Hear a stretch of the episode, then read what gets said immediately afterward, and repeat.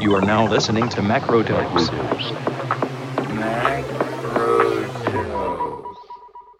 Hello, and welcome back to another episode of Macrodose Extra, where we go in depth with some of the leading voices from the world of economics. To celebrate hitting 100 Macrodose subscribers on patreon.com this week, we're unlocking one of our favourite extra interviews on inflation, COVID economics, and tackling inequality with Gary Stevenson.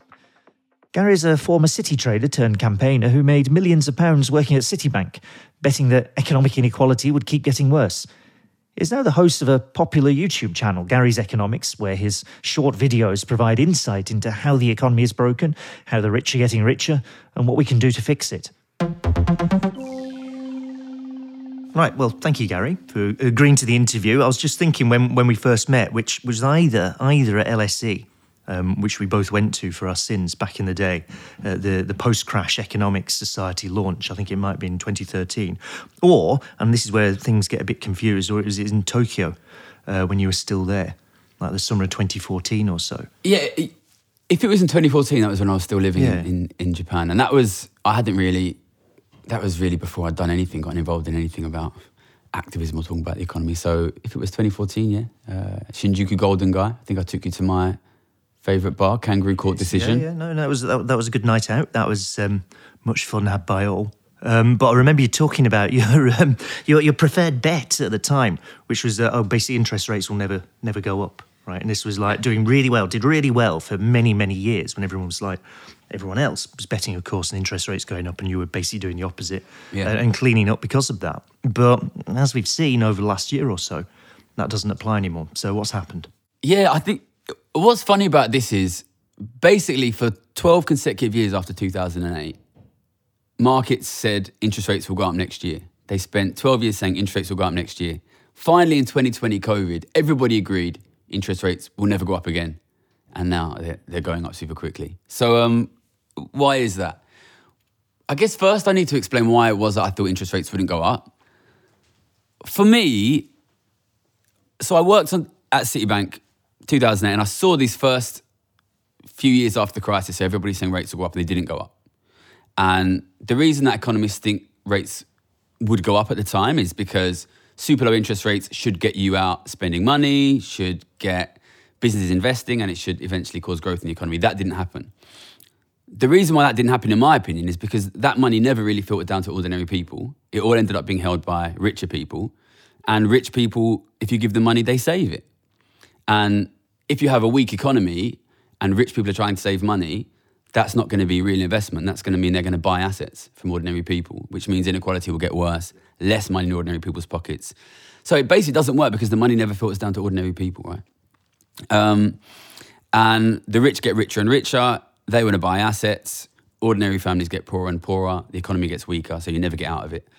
Um, but what changed basically was was COVID and lockdown and the huge amount of money given out. Um, in COVID, and early on in COVID, I, have wrote articles and put out videos saying I think it will lead to a, a, a, big inflation because of the huge amount of money given out. And basically, I think that is what has happened. I think the government gave out a huge amount of money. Um, it can't be emphasised enough how much money it was 600 billion pounds, which would be 12,000 pounds for every adult in the country.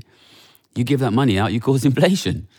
Um, again, it went largely to rich people, but rich people like to save money, but if you give them enough, they'll start spending it and it, and it will cause inflation. So I think it's, a, in my opinion, and, and I know not everybody agrees on this, it's because of the massive amount of money given out during COVID, the massive fiscal stimulus during COVID, that the sheer size of it led to an inflation and that basically forced the Bank of England and other central banks to react. I mean, there's a, there's a couple of things to co- come back in that because I think this is where we have a, a, disagreement. But the one of them is that in that case, if your thesis then is like interest rates stayed low for so long because of inequality, the, the economy wasn't functioning properly, and therefore you just get perpetually low interest rates until you get this you know, fantastic shock to everything, which is COVID, and that's knocked stuff out of line. But basically, you'd anticipate in what a few years as the money sort of washes back out of the system again we're going to see inflation come back down, we're going to see interest rates come back down. And yeah. that's going to happen in the next few years, would be your sort of rough prediction. In my opinion, I think if if governments move into a fiscal austerity space, yes. If we because there. So in the middle of this year, when I could see there was going to be this massive energy price shock, and it became clear that governments were going to respond to that by another massive deficit. It got me a bit worried that we could get into a cycle of governments run deficits that increases inequality, increases inflation, decreases living standards, and governments respond to that by running deficits again. And I saw that and I thought, this could be a really bad cycle here of basically a massive increase in the government deficit and inflation spiraling out of control. Um, and I think that's, I think some people in markets thought that, and that is why we saw the reactions in markets that we did. If we moved into that space of more and more bigger and bigger deficits, inflation would stay high. But it looks like what's going to happen is a move back towards austerity. And if that happens, I expect inflation and interest rates to come back down relatively quickly. Okay, so so I mean, look, this, at this point, you can sound a bit like Jeremy Hunt or Rishi Sunak or someone if you're not careful, right? Which is that we've had this massive monetary stimulus, and now we've had this huge fiscal stimulus, uh, and therefore we're going to have to do austerity to bring things back to sort of normal. Now, the normal might be very disagreeable, mm-hmm. you know, for, for most of us, but that would be their argument, and that is almost literally Jeremy Hunt's argument. So, so you're almost on the same page as him. Well, I mean, I don't agree with the policies that the government doing. I don't think that austerity is the right policy. Um, you know, my opinion is that, in my opinion, the inflation was caused by the money that was given out. But the big question is, who has that money now? It, it was six hundred billion pounds that was given out, right? If that was evenly distributed, it would be twelve thousand pounds for every adult in the country. But most people do not have twelve thousand pounds because the money went ended up overwhelmingly with the rich. And this is something that I've spoken about since the beginning of COVID. If people want to understand how the money ended up with the rich, there's a video on my YouTube channel people can watch, or we can talk about it now. At the very beginning of COVID, when we knew the government was going to give out hundreds of billions of pounds, people should have been asking who's going to end up with that money.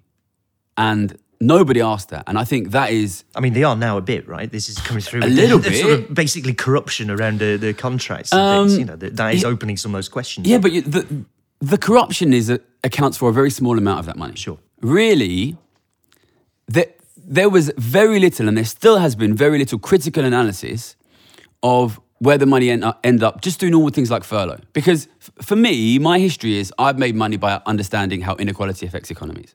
So when the government's going to give out 600 billion pounds, I want to know who ends up with it.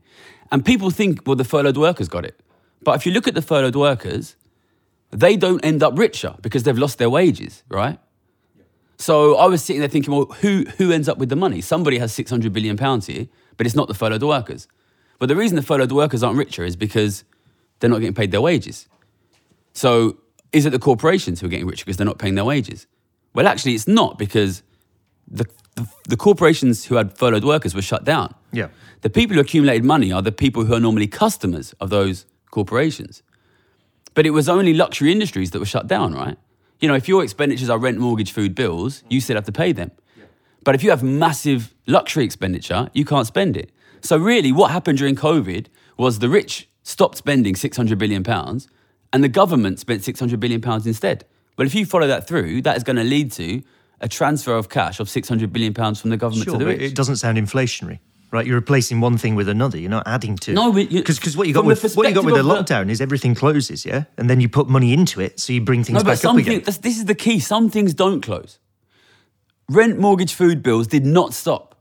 So the transfer of money from poor people and ordinary people to the rich didn't stop because you still pay your rent. You still have to yes, pay food.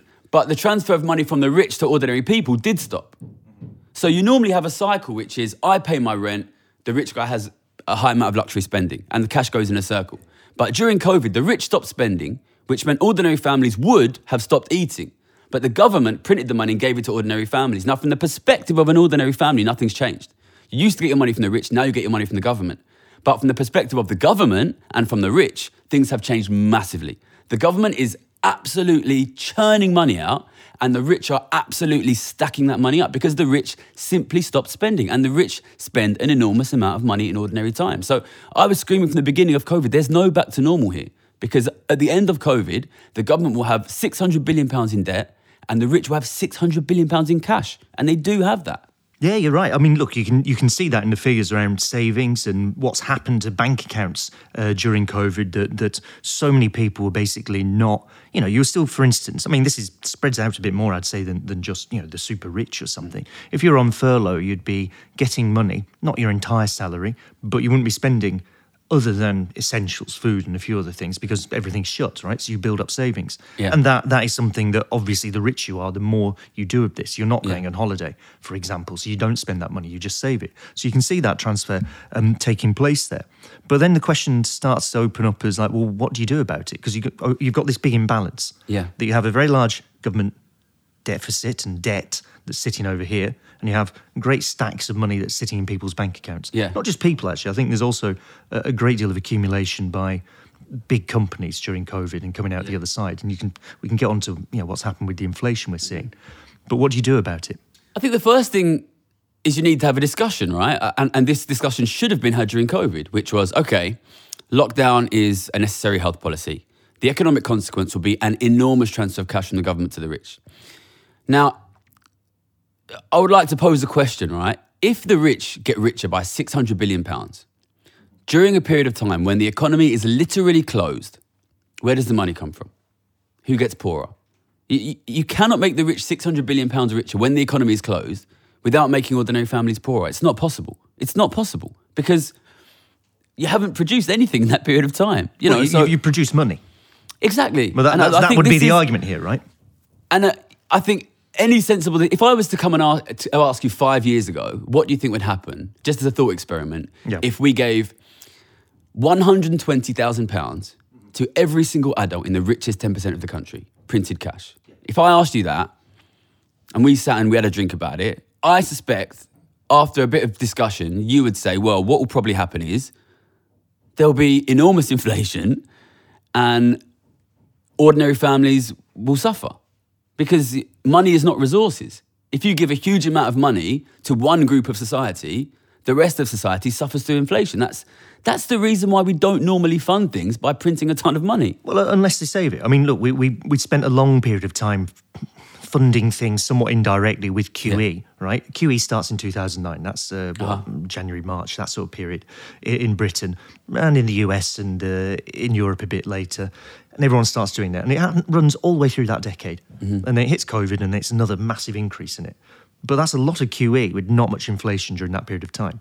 So, Yeah. so you can more or less get your central bank to just issue a load of new money and not get loads and loads of inflation. Well, first of all, in 2011, in a similar time period after 2008 as to what we're seeing now, there was a period of very high inflation. Not as high as now. People forget about it. But it, it's really 2011. Ah, Yeah, I mean, it was what five percent. It was about five and a half percent for a year. It was driven primarily by natural resources.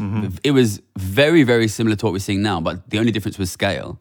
And then after that, we saw 10 years of enormous asset inflation. Yeah. So I think for me, that is what I would expect if you give a ton of money to the rich. You'd see a bit of upfront CPI inflation and then long run massive asset inflation. And that's because the rich buy primarily assets. So if you give them a load of cash, the first thing they'll do is they'll try and buy assets. And then asset markets will rocket. Then they'll all be like, well, not only do we have a load of cash, but all our assets have gone up in price. And then they'll start spending more. And, you know, if you combine that with at the same time a natural resource shock, Yeah. you know, when you have a natural resource, a resource shock like less energy, what you would want societally is to reduce your non-essential energy use, which a lot of it is luxury, non, non-essential use by the rich.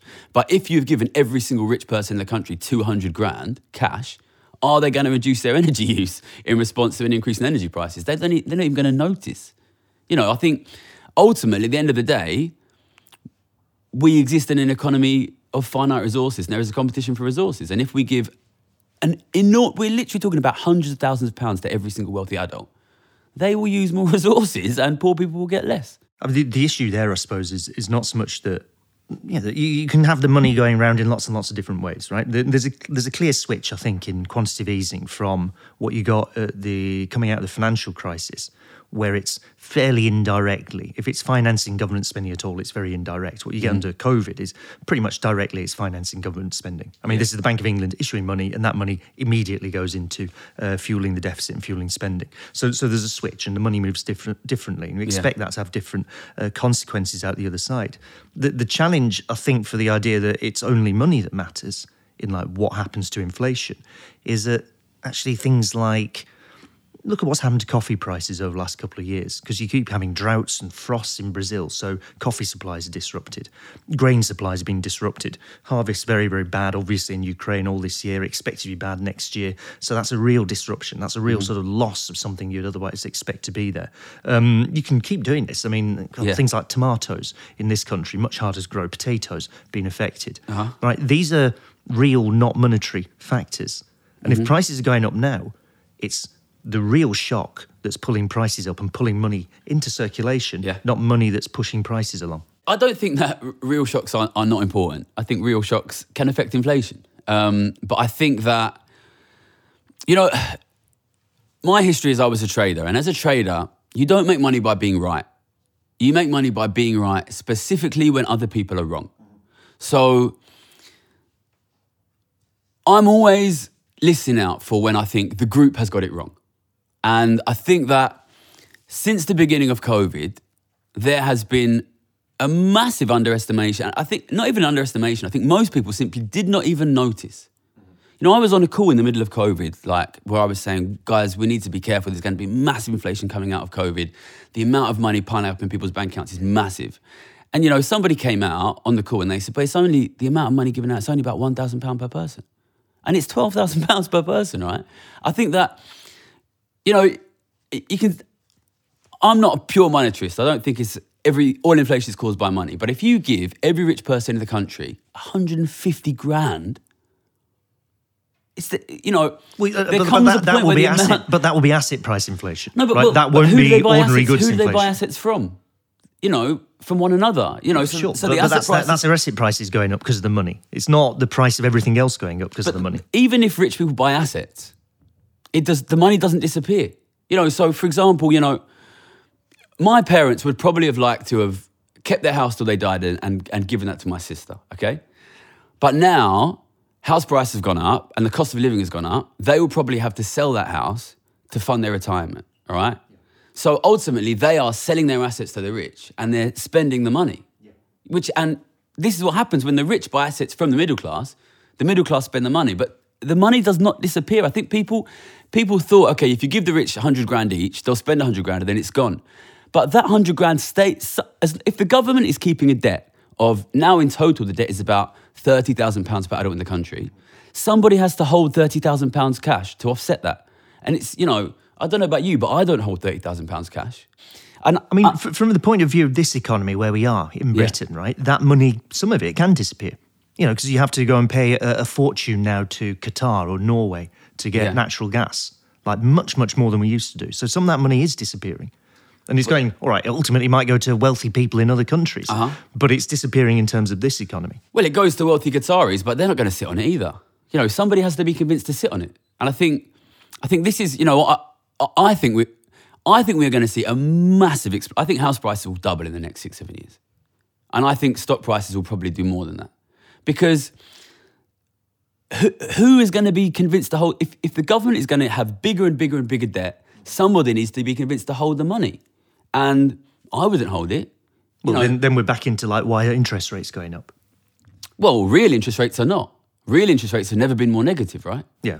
Yeah, I mean, it, I mean, nominal interest rates can go as high as you want, but as long as they're you know close to or less than inflation. Really, I don't think I don't think we'll ever see a positive real interest rate again in our lives.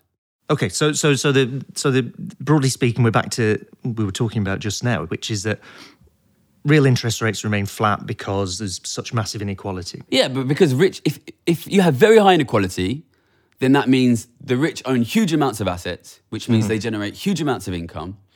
It means ordinary people have very little assets, which mean they can't spend much. Yeah. So you have the rich with huge amounts of income trying to invest. There's no real investments because there's no consumer. Mm-hmm. So all they do is compete with one another to buy existing assets. Asset prices go through the roof, which means that it, asset prices going through the roof is the same as interest rates being low because if you have anything which has a positive interest rate, it will get bought until it has a zero interest rate. So, but that that sort of model there is disrupted by COVID. You have this sort of shock, but it's a big shock, but it's a temporary shock. There's nothing that comes Yeah. long lasting out of what we've seen in the last few years. Yeah, in five years' time, it's all back to normal. COVID normal. didn't affect that because real interest rates didn't go up, right? Real interest rates went down. In, inflation went up way more than interest rates. So I think it's I think COVID has exacerbated that really because it's really because COVID has massively increased inequality. So I think that now the rich have enormously more money than they ever had. And I can't see, you know, un- unless the government taxes the rich, how are the rich going to stop having that money?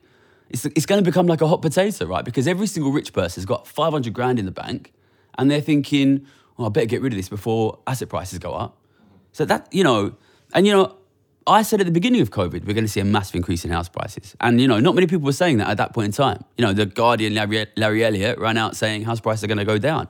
But I think they're going to go up massively. And it's simply because it is incontestable that the rich have an enormous amount of money now. And what you, they're not just going to sit on it, they're going to buy assets, they're going to buy houses. Yeah, look, this this bit I, I, don't don't disagree with. Right, this is the bit where I think we're in a in broad agreement on, on that part of the thing. But I suppose it's the question of well, what do you do about it, right? If house prices are going up, do you yeah. start saying, okay, we're going to start taxing house price increases?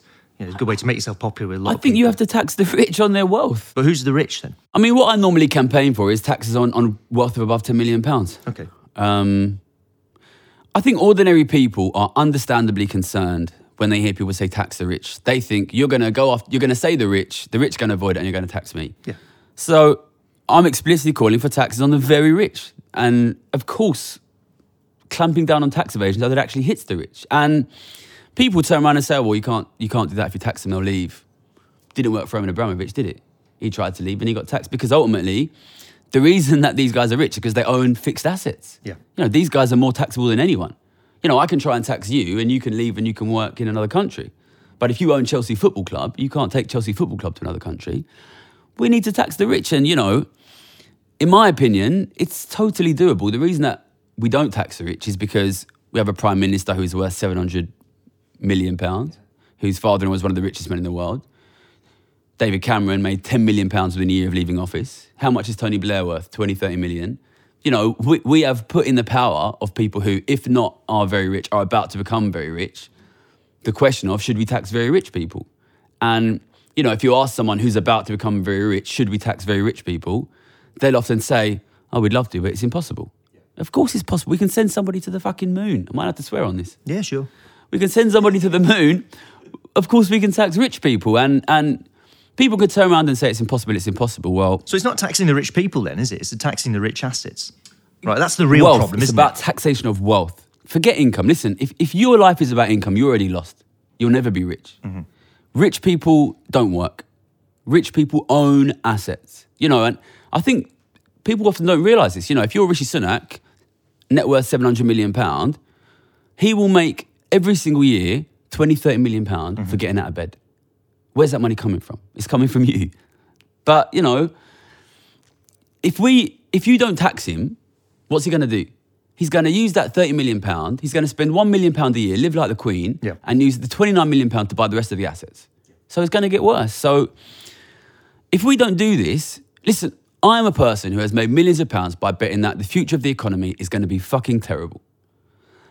That is what will happen if we don't tax the rich. So we have to do it. I, don't care if it's hard. Some things are worth doing if they are, even if they are hard. You know, I don't need to do this. I could be on a beach in the Philippines. And it's, I understand that I'm fighting against powerful people and it's a difficult battle to win.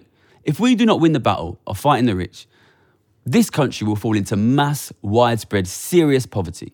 And you're seeing it in front of your eyes. I mean, the question then, I suppose, is after you've taxed the rich, what do you do next? You've, you've got these resources that were in their hands. It's now yeah. been put into the governments, let's say. So, what do you do then? You know, I'm going to chuck an idea out there just to be provocative. I honestly think if you were to tax the rich, hundreds of billions of pounds, yeah. and you were to just destroy the money, you would massively improve the living conditions for ordinary people. Because we have just seen that experiment in reverse, right? Yeah. We, have seen what happens if you print 600 billion pounds and give it to the rich. And the answer is massive inflation, a massive increase of inequality, a massive increase in asset prices, and a collapse in living standards. Listen, distribution matters. I think it's important for people to realize money is not real resources, right? Money is not real resources. If I give you nothing and I give that 5% of society 200 grand each, you will get poorer because money is the resource that we use to determine the distribution of the real resources. So if you make the rich richer and richer, they will take more of the real resources. So we need to we need to make them poorer. It's the only way to make ordinary people's lives affordable. Although this opens up the question not, not just of distribution of, of production. Like those real resources come from somewhere. Yeah. So it's not just we will rearrange the distribution of claims to those resources, Yeah. which is what happens if you tax the rich. There's also like how are we getting those real resources? Yeah. So there's a, a bit of an issue here where you say, okay, we just tax the rich. It's then, well, what do you do next? What's the next step in getting the economy to work for people? You have to think about what happens in the production side. Well, I mean, now you're getting into the the contested ground of which people never like to talk about, which is actually industrial policy of how do you actually make this country a country which produces things, a lot of things, valuable things, um, which is something economists very, very rarely talk about. Yeah, I mean, you, you need investment, don't you? And I think this is this is I find it fascinating. Well, I've got two economics degrees, right? I was three years at LSE, two years at Oxford. Um, and in that whole period of time, really, I learned nothing about what determines how much investment there is in an economy, which is amazing, right? Like, th- there's. I mean, I think in theory you're supposed to learn it's the interest rate, isn't? Aren't you? Yeah, well, there- that's the idea. You, you draw your. ISLM There's- diagram. yeah, that's there's it, basically right? two theories, right? One, one is savings equals investment, which Yeah. I think everybody knows is bullshit, right? I mean, we've just we just saw ten years of massive nobody spending any money and there was no investment. And the other theory is that it's the interest rate, and we just saw ten years of zero interest rates and no investment. Yeah. So the, the two sort of main theories about investment in economies, which is it's about saving, we know that's bullshit, Mm-hmm. and it's about the interest rate, we know that's bullshit. You know, and I think for, for me, my personal opinion is if you want investment, it's about a balance of you do need people saving, but you also need people spending. Right. And at the moment, the problem is, you know, ordinary people don't have money to spend. Um, So, so this is straight Keynesianism. This is like this is animal spirits is one part of it. So you need people, you need entrepreneurs to feel like they want something to happen. I mean, I think but they will is- move if there's spending that they. I can think this is as much as sort of you can get from top level economic analysis. I think really macroeconomics, modern macroeconomics, has has basically nothing interesting to say about investment.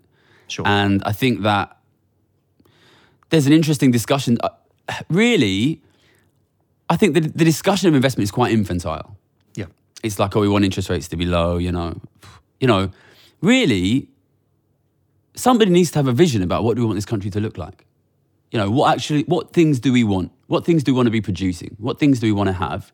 How do we get those things? You know, do we need government involvement? How much government involvement do we need? You know, can the private sector provide those things? But this is all very, oh, I won't say it's old school, although it is a bit. The, the, the idea that government should be deciding what is produced, right? This has been out of fashion for a long period of time. Now, look, I think it's Well, coming in this back country, in. in It's, this coming, it's coming back in here. It's out of coming back in fashion everywhere. here. In the place where they produce everything, yeah. it's very much in fashion. Well, exactly. And this is everybody else is starting to copy that, right? That's why suddenly the US has a big plan for producing semiconductors just in the US. That's why the Yeah. EU is trying to do something similar. And there's even supposed to be a semiconductor strategy in Britain at some point. Yeah, I think I think what what what the world is showing us is that you can't be an economist just with formulas. Yeah. At some point, you need to look at the world and say, well, what stuff do we do we need and what stuff do we want? You know, and you know, if you leave it all up to the free market, then it will all end up getting produced in in very unequal places with very cheap wages and very. Why, why has it got such a grip though? Because like I remember after 2008, Yeah. because I, I did the I did.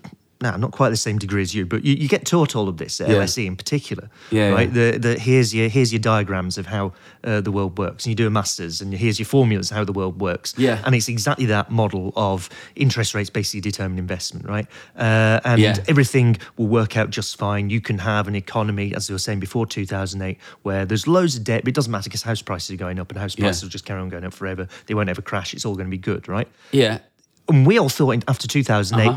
all of that was going to be blown out of the water. We aren't going to do macroeconomics like this anymore. Yeah. And yet it's still there, right? So why has it got that grip? Because all of the people who have the power and the right to talk about these things in public Yeah. are massively invested in these complex mathematical ideas being true. If they're not true, why these guys have a job? You know, the- these guys need that stuff to be true, you know, and, and I always think back to when I did my master's at Oxford, it came up in one lecture that spending was, was surprisingly low after 2008. Yeah. And my ears sort of pricked up, like, okay, here you're talking about something that's actually important for once. So I said to him, why, why is it you think that spending was low? And he said to me, oh, we're not really sure, but we think it was because of an exogenous shock to consumption savings preferences. I think that tells you everything you need to know in a sense, because That term exogenous shock is a, it's a technical term in academic economics, which means something changed outside the model. Yeah, it's something we don't know about happened. Yeah. Yeah. So you're explaining nothing I've- when you say this. I've asked him a question about the real world, and he said, in, in a, a complicated way that nobody would ever understand, no ordinary person would ever understand, something outside the model changed. Well, that's insane, right? Because I've asked him a question about the world, the real world, right? But You- You've got a version of economics right now that doesn't actually explain things that happen. Yeah, right? but you've you've been at these universities, right? The, I've got I, I've been at these universities, all right. This is what happens when you do economics degree. You turn up, you do a few diagrams, then you go to do your exam, and the exam is basically you have to regurgitate three hours of memorized algebra. Sure. And that's the same for your masters. Yeah. So by the time you've come through, you've basically spent seven, eight years of your life memorizing algebra. The truth is, you don't know shit about the economy Yep. you need nobody to realize that because that is your career. You know what I mean? And think about it, right? If you actually are somebody who has generated a genuine understanding Yeah, yeah. of what is actually happening in the economy, you can go work in them skyscrapers over there for two million pound a year on one condition, one legal condition that you shut the fuck up and never tell anyone. So really, what do you think is going to happen? You know, what, you know, you get what you pay for, right? Yeah. And if you, if you are, you know, watching BBC News for free, and then a, a good economist can get paid two million pounds a year over there to say nothing, the end result is the economic analysis you get is, is nonsense. Yeah. I think that's this, and and that is the system we've designed, right? You know, wh- when I finished, I finished my undergrad. I got a very good grade in my undergrad, right? All of the top students went to work in the city. Yeah. Who stayed on? People who were who didn't get the grades to go to work in the city, or people from rich families. You would be insane to get a good undergrad degree in economics and not be from a rich family and stay in academia. Uh, That's exactly what I did, Gary. Unfortunately. So, uh, Well, so thank, thanks for that. you. You- you obviously- you're obviously a better yeah, man than me. good it did me, right? But, it's, but the question is, what do you do about it? Um, I think I, I we should talk about this, right? Because I think economics, the state of public economics, is amazing. It's amazing. It's it is amazing how low it has come, and it's it's it's terrible. I'll use another story from when I was at Oxford, right? I was, one of my first lectures, we are talking about interest rates. Mm-hmm. I was one of the most successful interest rates traders in the world just two years before that. And we have been wrong as a society for 10 years at that point in interest Yep. rates. I go up to him and say, Why have we been so wrong in interest rates? And he says to me, Oh, no, we always knew rates would stay zero. And I didn't know what to say. It is- that, is, that is categorically wrong, and I've witnessed that, you know, for years. And I said to him, No, everybody said they were about to go up the whole time. He said, No, we knew, we knew. So I went home, I sent the data, and then he just emailed me back saying, Oh, that's interesting. Yeah, you're right. So here's a guy teaching interest rates at Oxford University Yeah. wrong for 10 years in a row, doesn't even realize he's been wrong for 10 years in a row. This is, this is comedically bad. And, but the, the problem is, it shouldn't be allowed. You shouldn't be allowed to be wrong 10 years in a row and not notice. These, we need to introduce some system of reward for being right and punishment for being wrong. That, that does not exist is- in isn't, economics. isn't that isn't that what you get if you're trading? In theory, yes. right? The market yes. is supposed to do exactly this. Well, if that's the thing as a trader, you at least have to try to be right because you can't get away with being wrong all the time. But if you are working for The Guardian, or if you're working for BBC News, or if you're working for the Conservative Party or the Labour Party, or if you're a professor at Oxford or Cambridge or Harvard, no punishment for being wrong, no reward for being right. Okay, so we should marketize all of them. We should, we should subject all of them to having to, you know, earn their money by being right or wrong against some you- market uh, test. if we did that, there would be a lot less bullshit going around. I mean, I do wonder about that with academic uh, economics in particular. There's a whole theory about how great markets are, but then academic economics is subject to, you know, not actually subject to this sort of market Yeah, there's no determination. nobody's all. checking the homework. yeah. Nobody's checking the homework. Well, they check each other's. I mean, that's the, the problem with the system, right? Yeah, exactly. And you know, I talk to these guys and I say, you know, why have you been wrong for 10 years in a row? And they say, well, they will literally say, it's impossible to predict. And I'll say, well, I predicted it right for 10 years.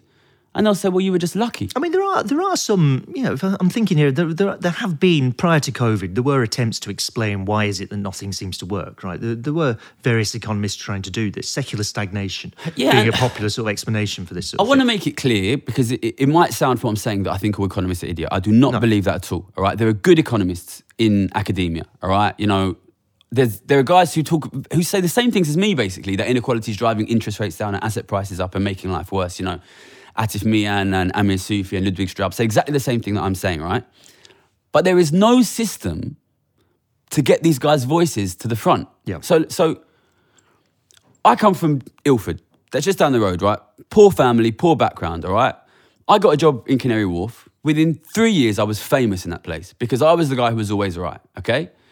At the beginning of COVID, I put out an article saying that we're going to see massive increase in inequality, massive increase in house prices, massive increase in inflation, massive decrease in living standards. At the same time, Larry Elliott at The Guardian is saying house prices are going to go down, and everyone is saying we're going to see a massive pent up demand mm-hmm. boom afterwards, right? Do they get punished for being wrong? No. Do I get recognized for being right? No. Right? If you have a system where over there in the city, they relentlessly, continually look for the guys who are right. Yeah.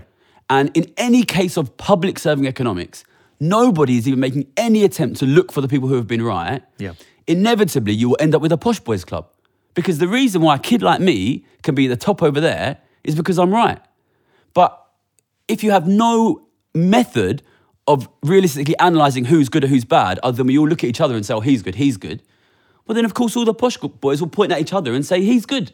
All the guys with the cultural capital will, will rise to the top. And then look, I worked in the city and now I work in journalism, okay? That place is a million times more meritocratic because somebody like me can point to the guys at the top and say, you dickheads are all wrong.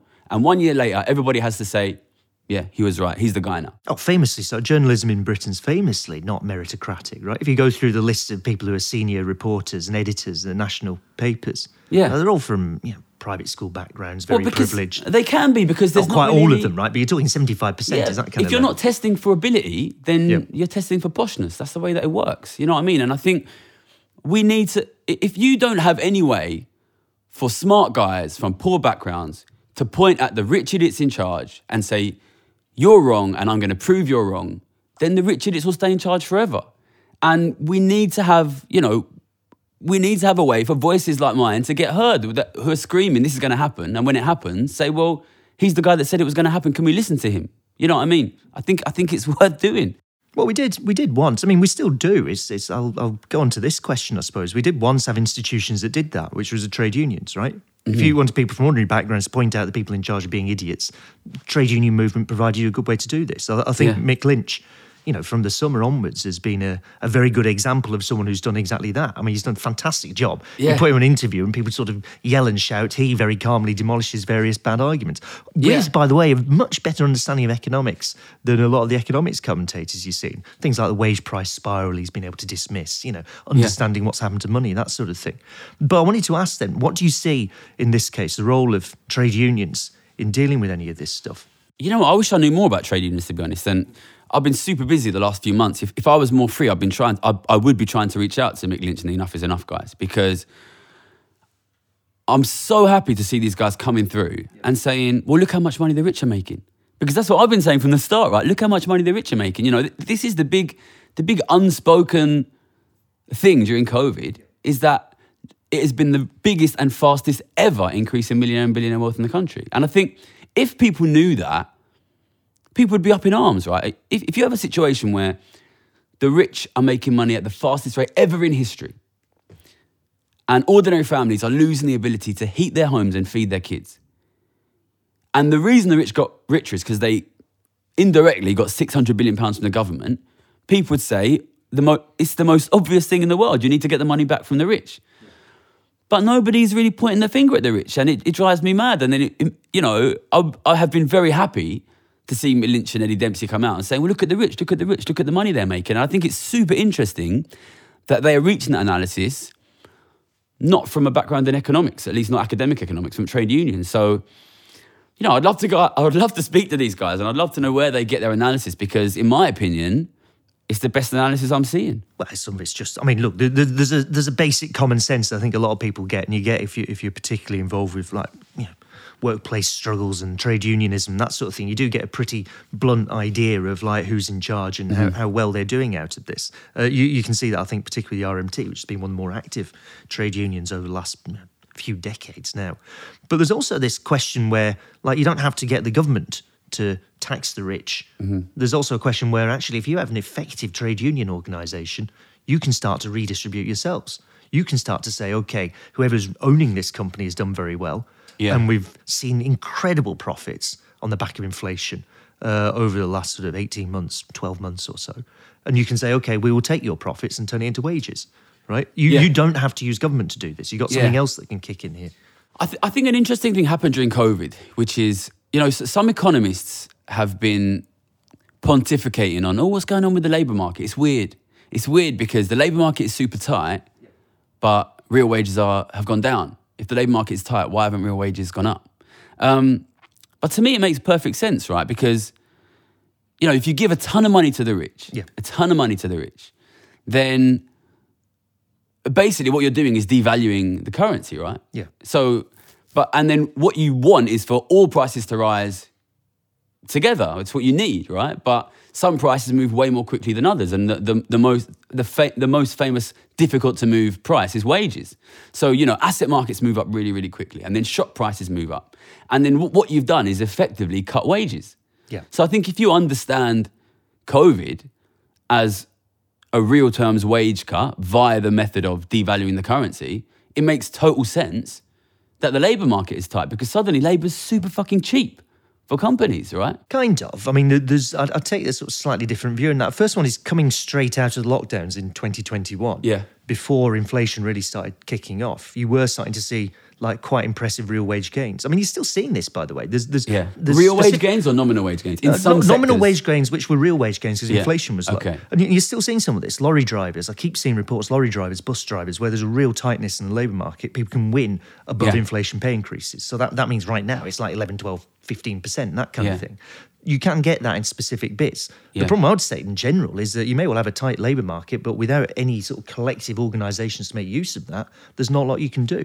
I mean, you remember the great Yeah. resignation? Everyone was going to quit their job. Actually, a lot of people did. They just quit their job and go and get another one down Uh-huh. the road. I remember chatting to a, a bouncer in like summer 2021, and he was saying he'd just left one job and gone to another one and got like Yeah. a 50% pay rise, like Yeah. from that morning, because it's a tight labour market. Yeah. But unless you have the collective organisation, unless you have trade unions, unless you have unions, frankly, like we used to have in the 70s, Yeah. where you know half the people are in one and they can fight for something, you don't turn that potential of a tight labour market into actual real wage gains. Yeah, I think the problem that we have is that inequality has increased massively during COVID. So what that means then is that the way that different people have been hit with regards to their job, Yeah. it massively depends. It really depends on are your customers rich or are your customers ordinary families? If your customers are rich, then you, you can massively increase your pay. You know, I still talk to guys who work in the city, Yeah. though their pay has increased enormously because ultimately they're working for the rich and the rich are massively richer. Yeah. But if your customers are, you know, if you run a pub, a local pub, you know, and your customers are, you know, ordinary people who are massively squeezed, Yeah. then you're going to be in trouble. So I think it makes total sense when you consider there's been a massive increase in inequality that some people in the labour market have done really well and some have done really, really badly. And um, of course, without question, I support the striking workers. But you can see in the media, they're going to do what they always do, which is try and use that to create division amongst workers who are not getting pay rises and workers who are, right? So I, I don't want to see us go down that path. That's my, that's my concern, is that it gets used to create division. Well, they, they try. I mean, look, that's the, the story from the government. The story even from the, the governor of the Bank of England, I remember, was trying this one on where, you know, oh, it's, you know, if we have some people who can go on strike Yeah. and win pay rises, that's not fair and everybody else who can't, right? Mm. And I remember trying to make this argument. The, the problem with that argument is that what, what you find, like historically, is that m- people in work, if they see somebody else winning a pay rise because they've gone Yeah. on strike or they've organised or something, it's a really good example for them. It Yeah. gives them more incentive to try it themselves. It, it's, it starts to reinforce the movement in Yeah. general. You got this 50s, 60s, into the 70s, Uh-huh. that basically you could be in a trade union and you'd be in one because you could see it was getting results. Now, Mm-hmm. what we've had for like three decades really in this country is that you'd be in a trade union and mostly it just doesn't make any difference. Mostly you're just there. Maybe it's all right if you have a particular, you know, individual issue at work, you've, it's good to have a rep, that kind of thing. In terms on the mass scale, it hasn't existed. What's quite exciting at the minute is that you might start to see people seeing that if the nurses win a decent settlement, if the RMT win, there'll be a whole load of other people out there who will think, well, we can do that as well. And they should think that. So I mean, I hope, subjective I, I hope that that's what it factor. does. I mean, I, I would love for it to start to create a sense of solidarity between between ordinary working people in different industries, different sectors, because the the scale and the speed of the fall of living conditions here is massive, Hmm. Yeah, yeah. and it is, you know, it's hitting 70, 75 percent of the population are feeling it, and I say that with full knowledge that it's the people at, at the bottom that get hit the worst Yeah. but a huge number of people are getting hit here. And I think this could be, and I, and I really hope it is, an opportunity for a really broad coalition of people to start looking at the, the, the rich and the very rich who are doing fantastically well here and saying, listen, if we don't do something about this this systemic issue we have in place where we all keep getting poorer and our lives all keep getting worse, then you know our futures, our kids' futures are going to be really, really bleak. So I hope, and I will be working towards it creating that sense of solidarity between different kinds of working people. But I, I see, you know, in various sections of the media, I see them trying to to drive people against each other, and and you know, I start I start using a lot in my videos. You know, these ideas, this idea to come together to push back. You know, eh, if you're not, you know, ultimately, if you are an ordinary person, you know, if your assets are less than you know half a million, a million quid, you are not going to be able to fight with the super rich. You know, you're not going to be able to beat them by trading Bitcoin. Your power is in numbers, and the only you only use that if you come together. So. I really hope that this is an opportunity for people to start realizing that the best way to protect the interests of themselves, their families, their communities is to build a sense of community and togetherness with other people who are in poor and ordinary situations. I hope, I hope that, that that's what we get. Well, that seems like a good place to start to wrap things up because we've been uh, chatting for a while now. It's, it's been a good chat, but I wanted to um, just do one last thing, which we've been asking other uh, guests to recommend perhaps a book or something they've seen recently, just something that's been interesting for them that perhaps they could uh, recommend to other Yeah, people. no, so I'm, I'm writing a book at the moment, and the, the main book which really inspired me before re- before writing the book that I'm writing is a book called Who They Was by Gabriel Krauze. So uh, Gabriel Krauze is a guy from Kilburn, northwest London, um, and he was involved in crime, selling, selling drugs, uh, burglaries, um, and at the same time he was studying an English literature degree at Queen Mary's, which is down the road from here. And um, I'm also from London. I come from quite a poor background, and you know, I wasn't seriously involved in crime or anything, but I, I know people were sort of in and around that sort of space. And um, he writes this book in like the language of of of London and of, of, young people from London. And um, first of all, it's like just super like inspirational for me to hear like that style of speech used and and made so beautiful. But secondly, he just presented these people as they are.